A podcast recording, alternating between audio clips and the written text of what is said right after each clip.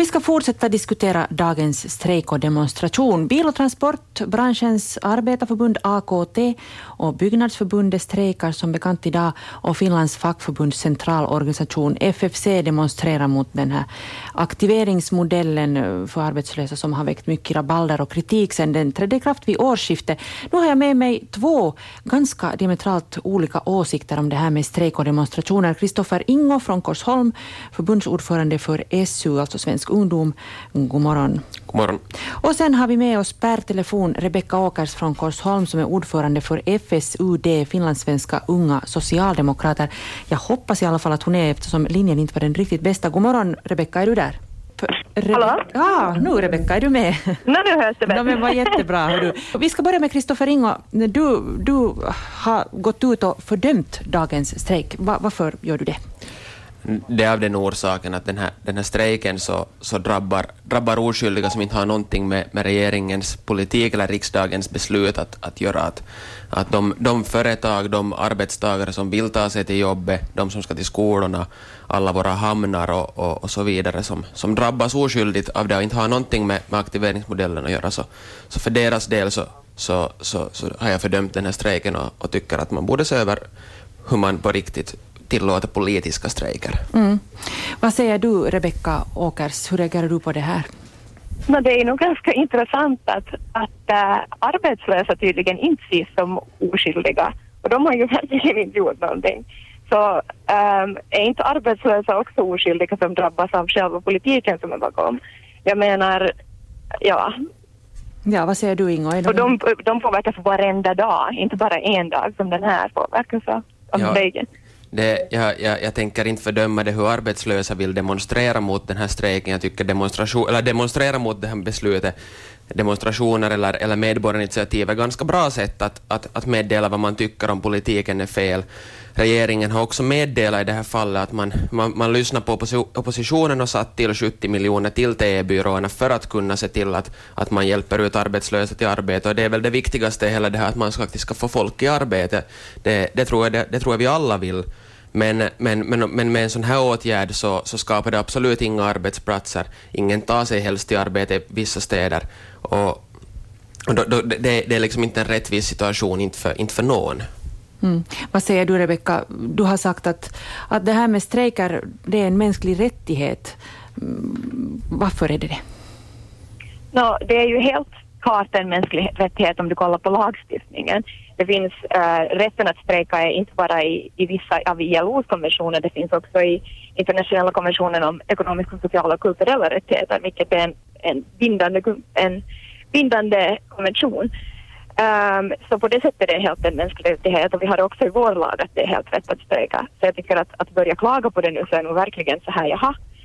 Um, det, för en arbetstagare som egentligen inte har någon makt med tanke på att man inte har lagstiftad makt eller kapitalmakt på det sättet man har kanske inte möjligheten att lobba eller ge massa pengar åt olika stödorganisationer för att få sin sak igenom. Det enda man kan göra som en enskild arbetstagare eller arbetare är ju att strejka det finns liksom ingenting annat att göra.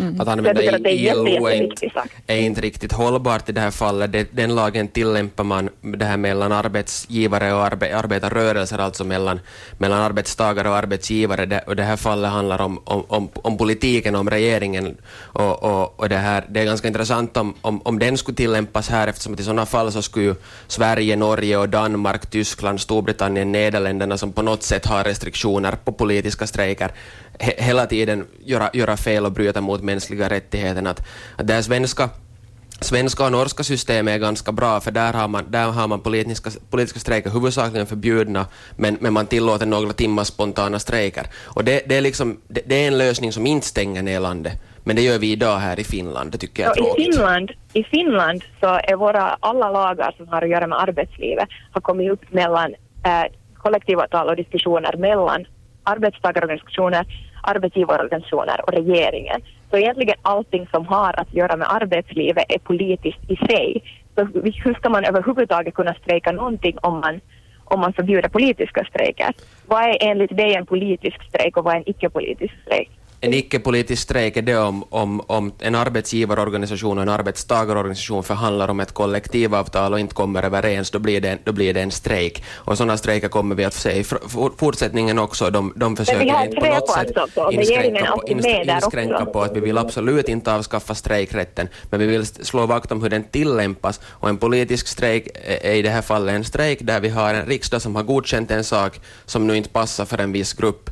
Och, och det här en demonstration skulle säkert vara helt på sin plats. Jag vet också att regeringen har sagt att man ska se över resultatet av den här aktiveringsmodellen och, och jag hoppas man är beredd att också på riktigt granska den kritiskt också själv. För man kan ännu inte säga om den lyckas eller inte. Men huvudsakliga målet i alla fall för alla parter borde i alla fall vara att, att få folk i arbete och att aktivera.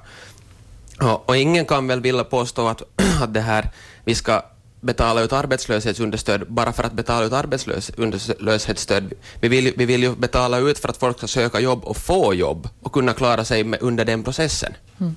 Men, ja, du, men det, är ju, ja, ja, du, Rebecca, det utgår ju från ett antagande att orsaken att arbetslösa är arbetslösa är för att de är lata och inte orkar söka jobb. Det är ju inte det som är problemet. Det är ju problemet att vi bara har jobb för ungefär 15-20 procent av människorna som söker jobb det finns ju inte tillräckligt mycket jobb, så hur ska man då, ska man straffas då av ingen orsak?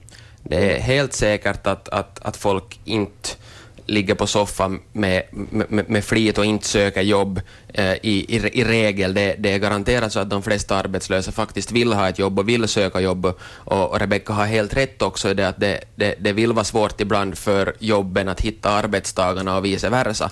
Men därför behövs just de här aktiverings, aktiveringsåtgärderna. Man kan tycka att det är centrala att sysselsättande åtgärder kan, kan ses över och förbättras. Det tycker jag själv. Jag ser, gärna, jag ser väldigt gärna att man har fler privata TE-byråer som är nischade för, vissa, nischade för vissa branscher och så vidare för att kunna ta passa ihop arbete med arbetssökande och så vidare. Men det handlar om att utveckla. Vi vill, vi vill gärna se en, en mycket mer flexibel arbetsmarknad, lik danska flexicurity-modellen, där, där arbetslöshetsbidragen är högre under en kort tid, men man har aktiva åtgärder för att få folk i arbete. Och, och, och, sen det här, om, om det inte lyckas då så, så då är arbetslöshetsbidragen lägre. Så gör Danmark, där har man en jätte, jättelåg arbetslöshetsprocent och i Finland har vi en ganska hög. Mm. Men nu börjar vi prata mer om, om arbetslöshet och inte så mycket om strejk. Hur är det med, med strejker och, och det här med, med demonstrationer? Tycker ni att, att man tar lite för lättvindigt till strejker och demonstrationer eller har man för lite sådana i Finland idag? Vad tycker du, Rebecka? Jag tycker inte alls att vi har det särskilt ofta. Alltså på de här senaste åren har det varit några storstrejker som har påverkat samhället. Det är ju inte alls särskilt mycket. Om man kollar hur många dagar det är av, av, liksom, eh, av hela året så är det inte alls särskilt mycket. Jag tycker inte alls att, jag tycker nästan att vi strejkar för lite. Jag menar, det är inte okej att vi går med på att, att vi får semesterersättningen nedsatt. Det är inte okej att vi inte får eh, liksom, led, betalt när vi är sjuka från jobbet. Mm. Vad heter det så? Att, ja, vad ska man annars göra när man är servicearbetare och låginkomsttagare? Mm.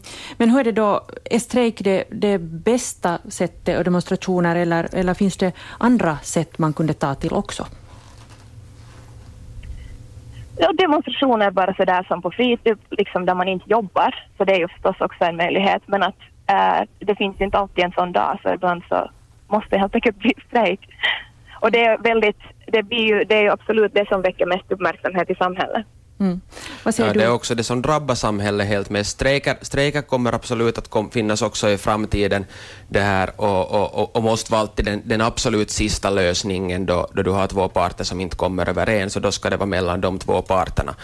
Men, men, ja. men demonstration, demonstrationer så, så kommer vi garanterat att fortsättningsvis få se. Jag, jag, jag har själv varit och demonstrerat, det här senast handlade om, handlade om yrkesskolan och, och, och, och nedskärningarna där. Det här, eh, att demonstrera är ett väldigt bra sätt att visa på, visa på att man faktiskt tycker att någonting är fel.